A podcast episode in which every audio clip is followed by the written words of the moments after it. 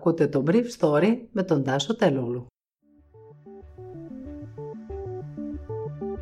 Καλημέρα σας. Σήμερα είναι Δευτέρα 20 Σεπτεμβρίου 2021 και θα ήθελα να μοιραστώ μαζί σας αυτά τα θέματα που μου έκαναν εντύπωση. Σήμερα η ανακοινώση για την τρίτη δόση του εμβολίου. 11.000 εμβολιασμοί με τρίτη δόση σε ομάδες ευπαθών, 10.000 ακόμα στο πρόγραμμα. Πέφτουν οι διασωληνώσεις.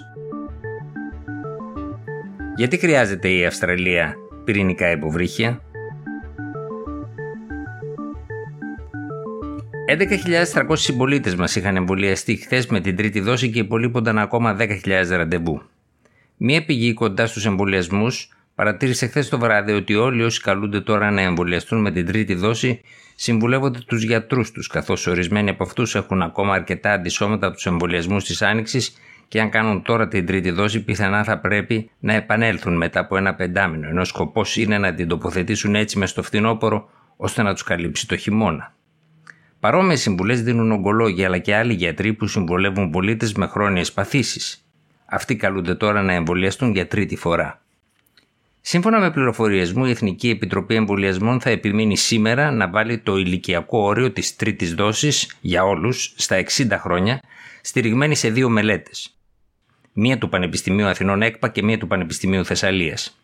Η πρόεδρος της Επιτροπής, καθηγήτρια Μαρία Θεοδωρίδου, θα επικαλεστεί και την εμπειρία του Ισραήλ που εμβολιάζει τους πολίτες του άνω των 60 ετών, καθώς κρίνει ότι από την ηλικία αυτή και μετά αρχίζει η έντονη διαφοροποίηση στην άνοσο απόκριση. Ο αριθμός των ασθενών που νοσηλεύονταν χθες διασωληνωμένοι είναι 348. 63,8% είναι άνδρες. Η διάμεση ηλικία τους είναι τα 64 έτη. Το 80,2% έχει υποκείμενο νόσημα και σχεδόν 9 στους 10 είναι ανεμβολίαστοι ή εμβολιασμένοι με μία δόση. Από την αρχή της πανδημίας έχουν βγει από τις ΜΕΘ 3.087 ασθενείς. Οι εισαγωγές νέων ασθενών με COVID-19 στα νοσοκομεία της επικράτειας είναι 192. Μια μείωση δηλαδή της ημερήσιας μεταβολής. Οι διασωληνωμένοι έναντι της περασμένης Κυριακής είχαν μειωθεί δηλαδή κατά 30 άτομα. Την περασμένη Κυριακή ήταν 378, έναντι 348 αυτή την Κυριακή, ενώ οι εισαγωγές στα νοσοκομεία ήταν 220 και εδώ μια μείωση 28 ατόμων. Η πίεση στο σύστημα έτσι κρατιέται σε κάποια επίπεδα, όσο τουλάχιστον ο καιρός παραμένει ζεστός και οι δυνατότητες να συνεχιστεί η κοινωνική ζωή σε εξωτερικούς χώρους διατηρούνται. Το 2016 η Αυστραλία είχε κάνει την γιγάντια παραγγελία υποβρυχίων στη Γαλλία. Η κατασκευή των συμβατικών υποβρυχίων θα γινόταν στα ναυπηγεία της Αδελαίδας και θα κόστιζε 40 με 50 δισεκατομμύρια δολάρια. Ο ήδη ανακληθής Γάλλος πρέσβης στην Καμπέρα είπε ότι αυτή η παναχώρηση ήταν χειρότερη, διότι η σχέση των δύο χωρών δεν βασιζόταν σε συμβόλαιο, αλλά σε μια αμυντική σύμπραξη. Ο κύριος Στεμπό σημείωσε ότι αυτή η συμφωνία δεν ήταν για την πώληση ντομάτας ή πατάτας, αλλά ήταν μια σχέση που απαιτούσε εμπιστοσύνη στο υψηλότερο δυνατό επίπεδο και κάλυπτε ζητήματα που έχουν σχέση με μυστικότητα και ευαισθησία. Όμως τα πράγματα είναι λίγο πιο πολύπλοκα από ότι οι Γάλλοι που έχουν εκλογές του χρόνου και η ακύρωση της παραγγελίας είναι φυσικό να αποτελεί πολιτική και βιομηχανική ήττα, θέλουν να παρουσιάσουν. Οι Γάλλοι θα παρέδιδαν στους Αστραλού 12 συμβατικά υποβρύχια, η παραγγελία των οποίων έγινε περιττή πριν καν αρχίσει η κατασκευή τους, μετά την ανακοίνωση ενός γιγάντιου εξοπλιστικού προγράμματος του Πεκίνου και τις επιθετικές κινήσεις στην νότια Κινέζικη θάλασσα από τον Κινέζικο στρατό. Για την Αυστραλιανή κυβέρνηση, η κινέζικη επιρροή ακόμα και μέσα στην ίδια τη χώρα είναι ένα πρόβλημα. Και αυτό το ξέρει ο καθένας που έχει ταξιδέψει στην Πέμπτη Ήπειρο. Το πρόγραμμα κατασκευής των πυρηνοκίνητων υποβρυχίων είναι ένας παλιός στόχος της εξωτερικής πολιτικής της Καμπέρα.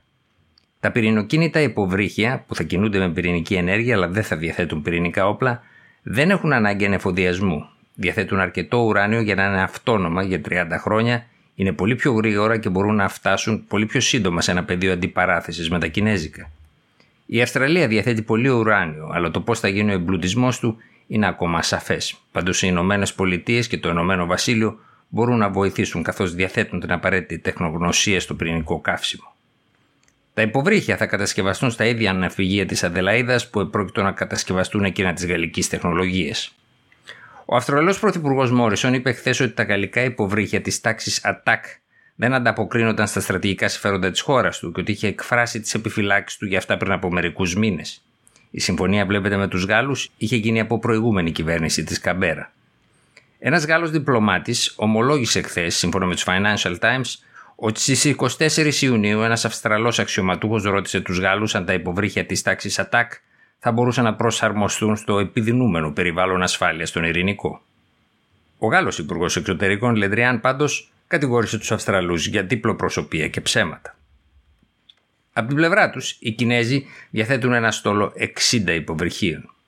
Από αυτά 4 διαθέτουν βαλιστικούς πυράβλους. 6 είναι πυρηνοκίνητα.